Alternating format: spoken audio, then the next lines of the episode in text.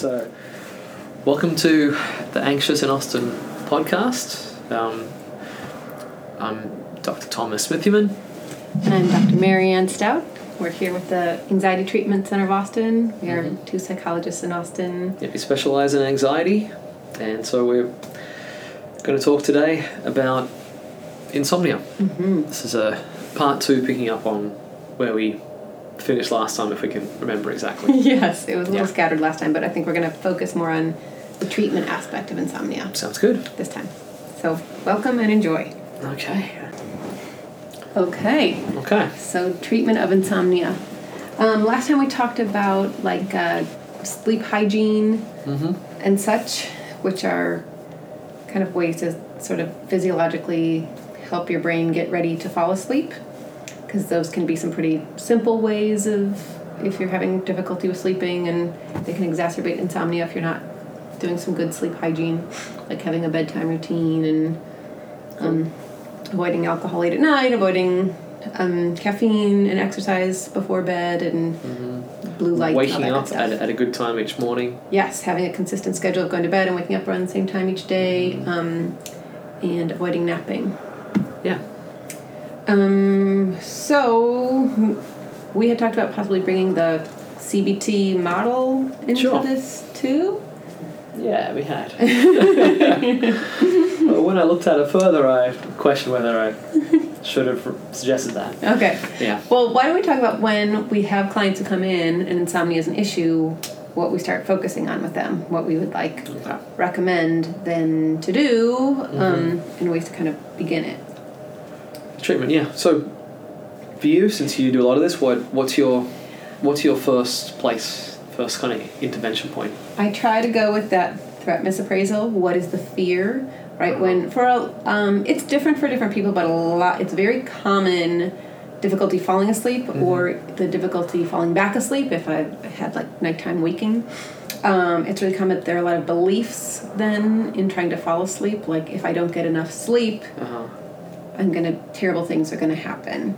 Um, It's a really common one that I've experienced with Ter- clients. terrible things being like, I'm gonna be super tired and moody all day. I'm gonna screw up my work. I won't be as productive. I won't be able to handle stress. Sure, my all, all health that kind of stuff. will be impacted and then Mm-hmm. right as insomnia or as anxiety does it projects into the future Yeah. Mm-hmm. if this keeps up my health is going to be impacted and i'm going to. what if I become someone who can't get to sleep for days, Years. weeks, Mhm. years? Yeah. then you know i'm going to lose my job or Mhm. i'm not going to be able to function or my health will be impacted and i'll get sick and die or- yes yeah. so um I usually start with trying to get really good at identifying what are those thoughts. What are kind of the like, like what are the consequence thoughts? yeah? What what's So the what is catastrophe? What's the anxiety threat? threatening you with?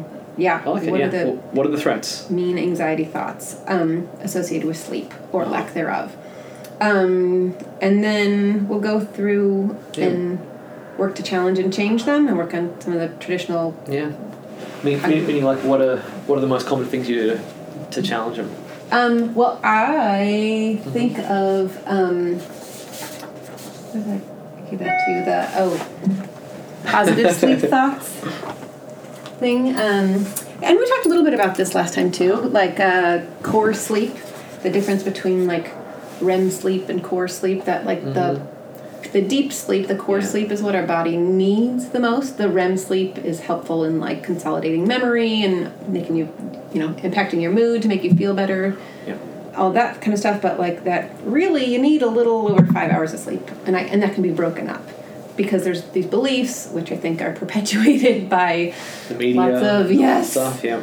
unhelpful sources saying that like you need eight hours of sleep every night otherwise these terrible things are going to happen um, and so actually looking at some of the research and identifying like you need about five and a half hours of sleep a night and that can be broken up over the day and if you don't get it your body's going to work to recover that the next time you fall It's- asleep Yeah. So it's it's gonna it's it's self correcting to Exactly. So to kind of combat some of those ideas that Mhm. I, you know, if I don't sleep, terrible things are going to happen, and that there is a lot of research saying that like people can go for a long time without getting Mhm. even that five and a half core hours of sleep and still be okay, still function, doesn't kill Yeah, them or uh-huh. cause them to go crazy or what have you, whatever the fear might be. Awesome. Um, so work on that piece. Trying to think of other. Oh, and that a lot of the research shows that when you don't get enough sleep, it impacts mood, not necessarily performance. Mhm. That like Totally. kind of the repetitive, more dull tasks it can impact, but things like um, there's a lot of research on like doctors and um, like the solo yachting people, right? Who Mhm. like yachting around the world by themselves and, And and who I'm need little sleep.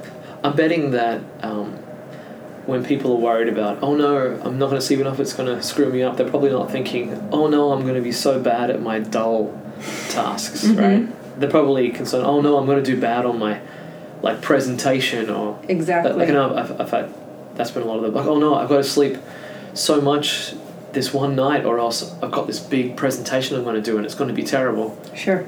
And what you end up finding out is no, No. for the presentation because you care about it, it's important. You have all this, you know, compensatory adrenaline and things Yeah. kick in, and it, you feel wide awake during Mhm. that presentation. Maybe later on in the tired. afternoon when things get boring and there's no stimulation, then Yeah. maybe start to feel tired then, but not when it matters. Yes, exactly. Yeah. And yeah, that for the most part, you're probably going to be feel tired Mhm. and you might be a little grumpy, right? Those Yeah. are the main things that research shows that lack of sleep Mhm.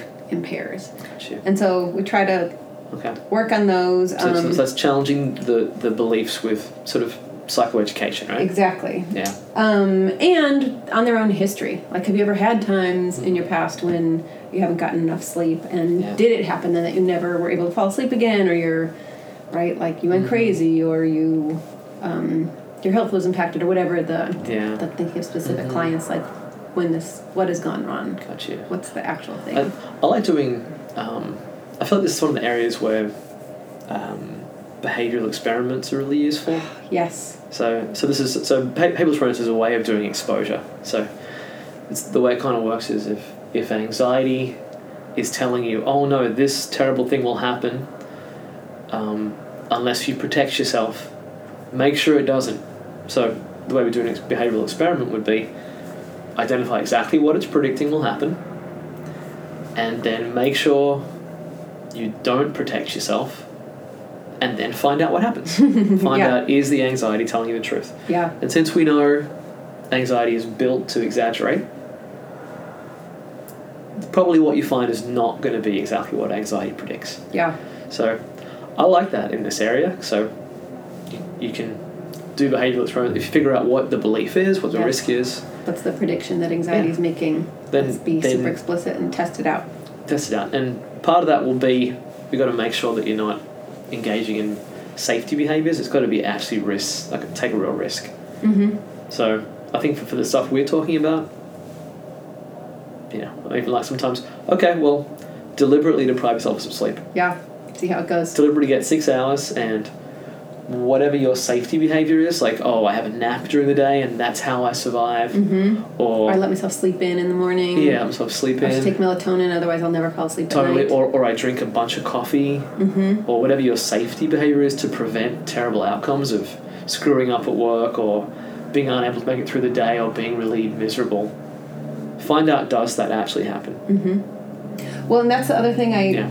and it's really common in insomnia work is doing um, sleep diaries just to get some more data, right? Because you have all these Ah. beliefs, and Yeah. anxiety just pulls out the like, The see how this was right? terrible? Remember Yeah. when this terrible thing happened Yeah. and you were tired? So um, we want to get some like accurate data. So you start getting people to record. Okay, how long did it actually take you to fall asleep? Which, Mhm. by the way, most people with insomnia, as we talked about last time, Yeah. probably are overestimating how long it took them to fall asleep because they're not recognizing those early stages of sleep as sleep. Mm-hmm. Um, how? Oh, when did you fall asleep? How long did it take you fall, to fall asleep? How many hours total of sleep did you get? Because that's a big one, right? Like I get no sleep ever, and so is that true? Do you, Yeah. you know, is it that every night you did not get any sleep, or were the how many hours total through the day did you actually get of sleep? Mhm. So that people can start to have some challenging data behind it, like, oh, I Yeah. guess I do sleep more than I believe that I do, or I don't get as much sleep as I, you know, as I, I'm accurate. I'm not getting a lot of sleep.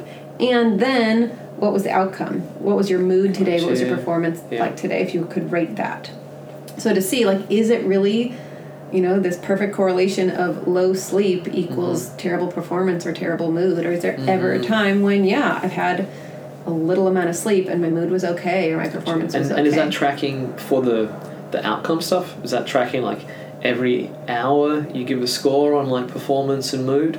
um, it, what I have looks Yeah. like a over the day piece, but yeah, Like an averaged out? yes. Just because I was thinking, you know, maybe you didn't sleep much and you're okay for the most part. Mm-hmm. Maybe there's times where you get, oh, here's where I get a little more tired, or if I do a boring task, then I'm feel worse. But you know, if I'm socializing, I have a great time, or Yeah. if I'm doing, you know, that, that might might help differentiate between, you know, like, and also maybe that even if I'm tired, I shouldn't hide away from interesting tasks. I shouldn't hide from important work.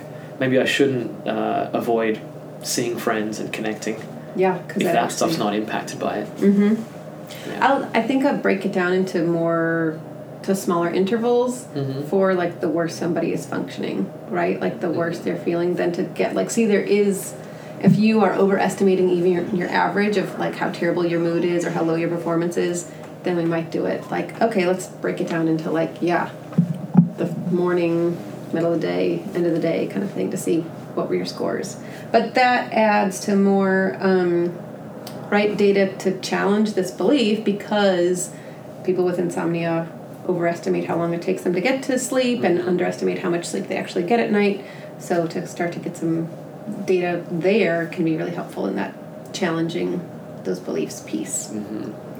Um, and then behaviors, or mm-hmm. right, like we talk about avoidance being the fuel for anxiety's fire. Yes. The more I avoid anxiety, the bigger it gets, and the more I mm-hmm. can lean into or tolerate anxiety, the less power that it has. What are things that I'm doing to avoid anxiety, and what are ways I can start leaning into it or tolerating it? Kind of like you said, like, am I napping be- because I'm so scared if I don't get enough sleep that my anxiety is going to be huge? I'm going to feel mm-hmm. terrible. Okay, let's let's do that. Are there um, I don't know how to like I- imaginal exposure to towards the thoughts, like whatever the negative thoughts are. Mhm. Um, you know, if there's a thought of like, I have to fall asleep in the next ten minutes, or tomorrow's going to be terrible, I might have them do some exposure.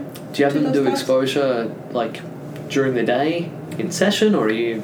Do you mean like do exposure like in bed? Yeah, I'll Yeah. have people do them in bed for sure. Like, what is the fe- as especially as things are starting to improve a bit because sometimes that can feel really scary. Like I might have them do it during the day at first, right? Like whatever the feared thought is. If I if I don't fall asleep or if I don't get enough sleep tonight, I'm gonna whatever Mm-hmm. whatever the fear is, you know, die or have a heart attack or whatever it might be. Um, we might have them like say that a bunch of times, doing like an imaginal exposure during Yeah. the day. Uh-huh. Um, if it feels like too scary to do it at nighttime, but kind of work towards the goal of being able to Mhm. do some exposure at nighttime So, around it. yeah. Um, like start reducing um, melatonin use or Xanax use or whatever they're doing Alcohol. is alcohol use, any Yeah. kind of like sleep medication Mhm. piece.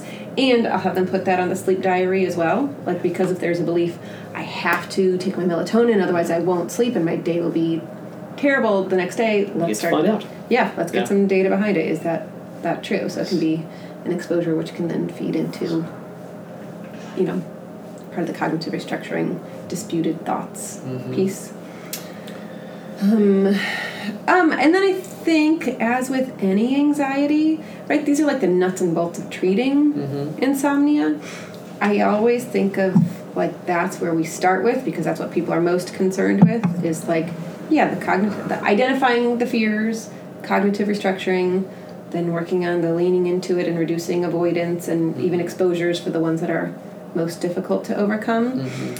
And then typically you start seeing improvement, but there's this fear of what if it comes back? Uh-huh. Or what if, you know, I have to do all of these specific things, otherwise it could come back or get Mhm. worse again. And so then I usually think later on down the road of like the metacognitive piece, like what are my thoughts about insomnia or what are my thoughts about anxiety, right? The thinking about thinking Mhm. the more that I think it can never happen again or I can never relapse or this would be terrible if this happened again. I finally got it under control. Mm-hmm. The more likely you're setting yourself up to have it happen again Or or if you're having a demand of I can never Mhm. have a bad night's sleep again, Mhm. or a bad couple of nights of sleep, Exactly. and yeah, you you are essentially turning your threat system on. That's that's how I I think I, you know, my general frame for anxiety kind of applied to this, is I think about it in terms of. We have a threat system that's designed to protect us, and we're going to be in trouble if we try to use the threat system to protect us from a lack of sleep. Mhm. Yeah, especially because, because we don't need it. Like, like our threat system is there, you know. to wake you up. Yeah, it, Make it- you alert. Exactly. It evolved to help us survive physical threats, and then social threats and other threats. But now it's this ins- blunt instrument that is trying to protect us from whatever we perceive as dangerous. Mhm. And so its response is largely physical, and that doesn't work well when the threat is, oh, I'm not relaxed enough to get down into sort of, you know, semi consciousness of sleep. Yeah. Then the response of, well, I better get a bunch of adrenaline. That is not really gonna, you know, we can't run away from it. Yeah. So, so my my thoughts in you know in this area are just like for other ones. Um, how can how can we teach the threat system? I don't need you here, Mhm. and so this is sort of my larger frame for all of these little interventions. We're all trying to teach the threat system. Don't need you. This is not a threat situation. Mhm. This is not helpful. Mhm. And then in my mind, the way to do that is to make sure that we're not rewarding and feeding the threat system by treating it as though it's helping you. Mhm. So just again, in general, if we do what the threat system tells us to do, or we treat the danger as being real, then we're basically saying to the threat system, "Thank you for your help. You were kicking in when I need you." Mhm. So, you know, I thought that the doing that questioning of the beliefs is questioning whether there's a real danger. Do we need the threat system to turn on? I'm kind of saying no. Um, doing behavioral experiments are a way of proving to the threat system, oh look, this is not dangerous. I don't need you to deal with this danger. Um, and then kind of nuts and bolts level, um, I'd be looking for like we want people not to worry. So if you're lying there and thought comes in, oh no, I'm not gonna be able to sleep very much tonight, then responding as though that's a really important thought about something really dangerous by sitting and ruminating on it, worrying on it, all it does is just get you, just turns that threat system on and starts to get your arousal level going. Exactly. Not helpful, you know? I know? know. I think it's like the catch twenty two, right? Of so much of this that like, the m- more I reach for it aggressively, the more elusive it is Yes. with sleep. Like, Yeah. you need to be able to. Yeah, I might be getting a terrible night's sleep, and Mhm. it sucks, but it is what it is. Totally. And the more I tell it, it can't be that, the less, even less I'm gonna Yeah, get. yeah. So we can't be can't be actively, you know, choosing the, the threat system to fight it. Instead, so choosing not to engage actively in the worry process, of like searching for solutions and trying to m- mentally problem solve your way out of it in your head, just gets your arousal going. So I'm trying to think. Okay, stop. Since the worry is part of that threat system, we want to not give the worry a bunch of Yeah. energy, which which I think of one of the ways I encourage doing that is through meditating. So I'm curious to know for you, what do you think about about meditating and sleep? Um, I think it can be great because you're not engaging with right worry thoughts, or the goal is to not Mm-hmm. engage with worry thoughts.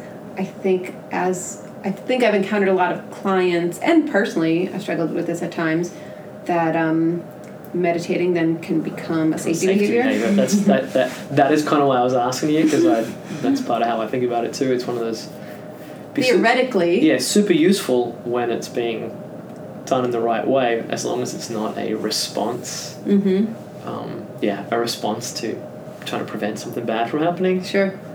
I'll have people too who struggle with like meditation, I'll talk about like, okay, so if you worry Mm-hmm. and you know it's hard to turn your mind off at night and that's the thing that's causing you to not be able to fall asleep Mm-hmm. um, and they're like well what am i supposed to think about then right like what if i'm supposed to not be worrying but what am i supposed to think about and so it can be tough i think to like during the day people are like can often say like i have other things to keep me busy or keep me Yes. occupied and they might you know fight worry for engagement level like this is something you know work is engaging so i don't, I don't have instead to of focus on Yeah, I don't have to thoughts, worry 'cause I can focus on work tasks. Yeah. So I found, I don't know if this is something that like other insomnia experts would necessarily recommend, but if it's hard to do some of the meditation piece because it feels like I should be being calm right now or I should be Mm-hmm. being whatever super relaxed through meditation. This is just kind of working me up because I'm not getting there. I think a lot of people have found um, useful is like something that's thinking about instead something that's engaging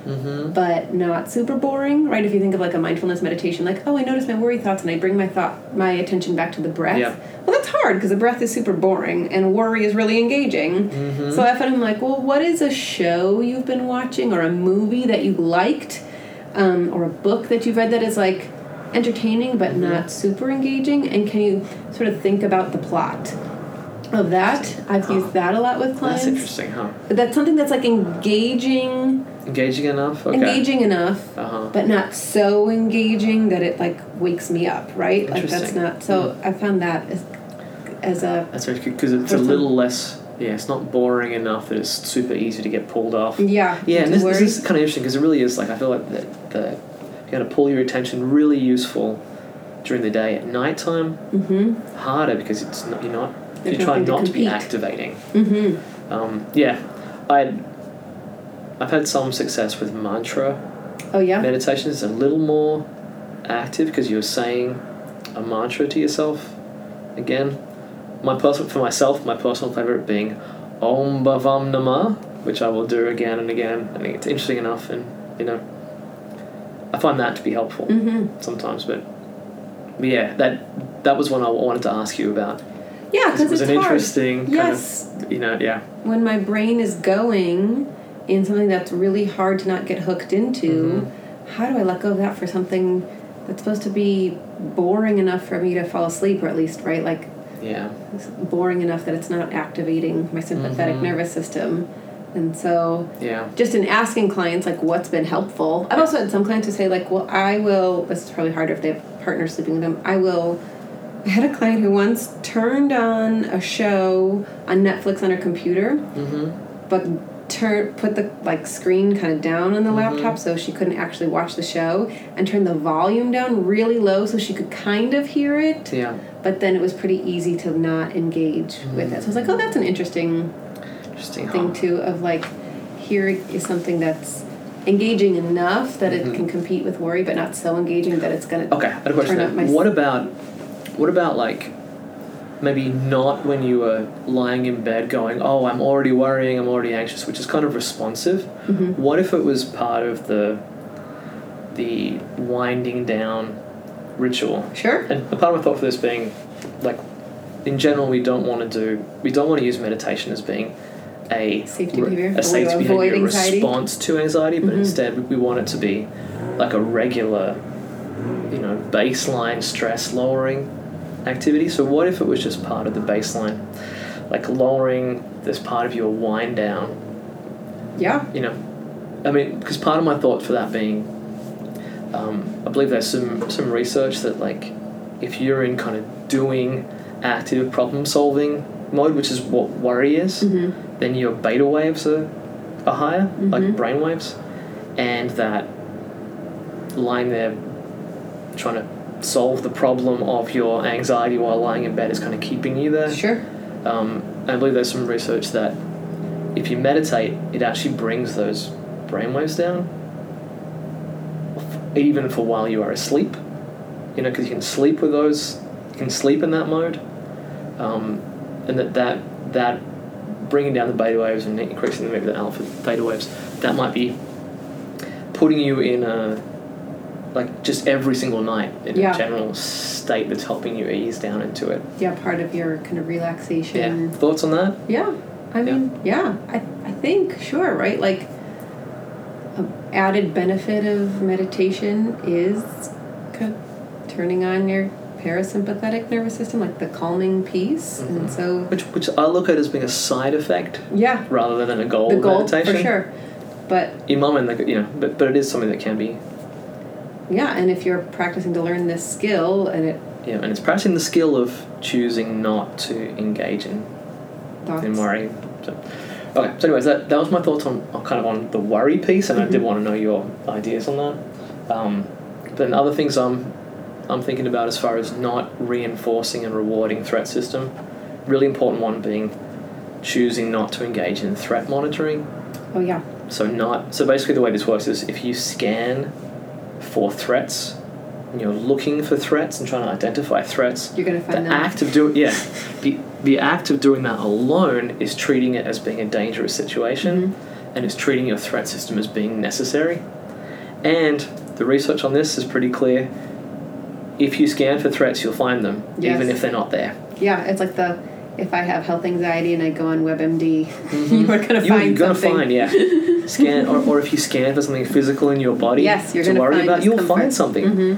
and it's you know it's something that's totally you know could be neutral non-problematic stuff but if you scan for it you'll find it you'll likely misinterpret stuff as being much worse than it is Yeah. and then that just jacks up your threat system again Yes. I think of the number one thing of that is the looking at your alarm clock. yes so this, this is exactly what i'm thinking like if we can this is real behavioral choose not to Yeah. choose not to scan for threats Yes. Put your alarm. Turn Yeah. it away from Yeah, you. Put the alarm away. You don't know what time it is until you wake bed. up. Yes. Mm-hmm. Um, trying to think of other other things. Not uh, not trying to like constantly be checking and see. Oh, how am I? How many hours do I have left to go? Or Yep. how much? Am, how am I going to get through this? Mm-hmm. Um, during the day, choosing not to scan your body for tiredness all the time. Yep. And I think at night too, I have a lot of clients who will say, I don't fall asleep until I'm like exhausted. Like I Mhm. won't fall asleep unless I'm absolutely exhausted. Yeah. And that can be a similar thing too. Like, oh man, like how am I feeling right now? Am I tired enough to go to sleep? Or am I Mhm. too, you know, like sometimes it can be. That's part of why Yeah. you're not getting as much sleep because you probably could have been falling asleep earlier. But you're you're but- choosing that I, it's dangerous to try to fall asleep unless I'm absolutely exhausted. Totally. Yeah. So thinking that choosing not to scan for threats.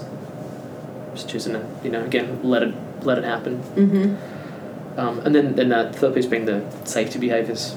So not Those and those can be, I mean, as with any anxiety, right? Like kind of hard to figure out. I think that's some of the interesting work in doing Mm. insomnia work is um, what different people have for safety behaviors. I, I mean, I, I will tell you the most common one I see is melatonin use. I feel like there's a big rise in melatonin because it's like quote unquote natural, right? I don't need a prescription for it and Mhm. everything, but it kind of adds to this piece that I am not able to fall asleep on my Totally. own. I don't have the ability to fall asleep on my own. Yep, and that's that. That's one of the big problems with safety behaviors. Is Mhm. anything where you feel like, oh, good thing I did this little trick, or else I'd be in trouble. Mm-hmm. Then you don't get to learn that the danger is not there. Mm-hmm. That I can cope with the Yeah. outcome of it.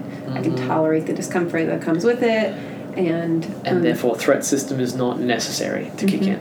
We do not want to be teaching a threat system it needs to kick in. Sure. We're teaching it. I can survive. I'm fine. yes, I don't. I don't need you here. the more that I use a safety behavior, the more they grow. Right, the Yeah. more my anxiety grows, and the more I need more safety behaviors to keep the And, status quo. and a lot of times for safety behaviors, they end up being counterproductive. They cause they cause the thing they're trying to relieve.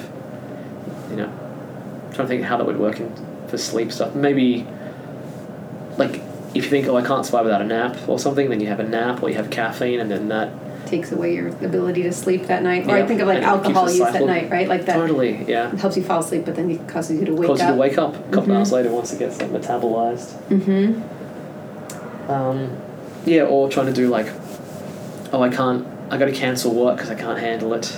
I think that's a great one because I have a lot of clients who say that like it's going to be terrible, so I need to go home, and I think that's a great thing to test out. Like, do I really need to go home from work, or is it that part of me being tired, a bit tired at work, is going to help me to fall asleep that night. Totally right. It's, it's helpful for, for self correcting. Mm-hmm. Like I have Later on. that a lot of time with clients. With like I can't go to school because I'm tired, or I didn't get enough sleep last night, or I can't go to work, or do whatever the fear is because I didn't get enough sleep. Yep. But it's doing that thing anyway. That a it's probably not going to be as miserable as you're predicting, or your anxiety is predicting it will be. Yeah. Um, and your outcome, you know, your performance is probably not going to be as terrible as you're predicting it will be. Yeah.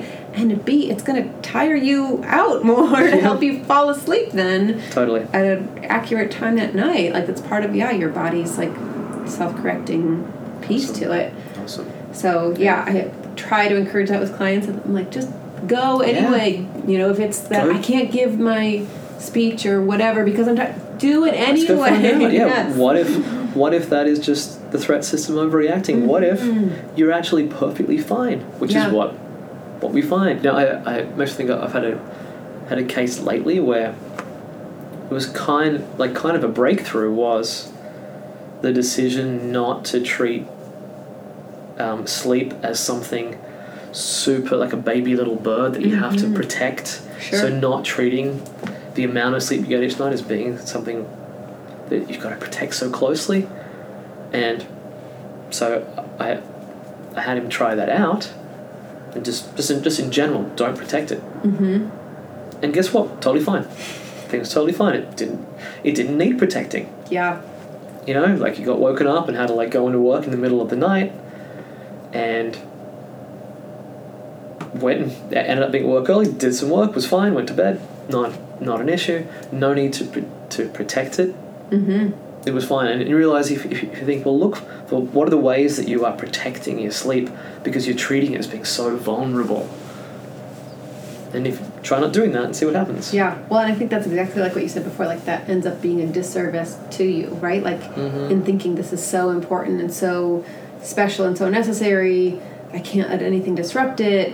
Otherwise, horrible things are going to happen. Right? That's that's going to end up biting you in the ass later. That Mhm. like, oh no, I didn't get this sleep, and therefore now I'm miserable because I believe that Yeah. you know, like I didn't get the sleep, and that's the thing I needed. But actually, I didn't get to test it out and see Mm-hmm. did these really happen? Did Yeah, these um, terrible things happen? I'm trying to kind of do that with uh, with caffeine.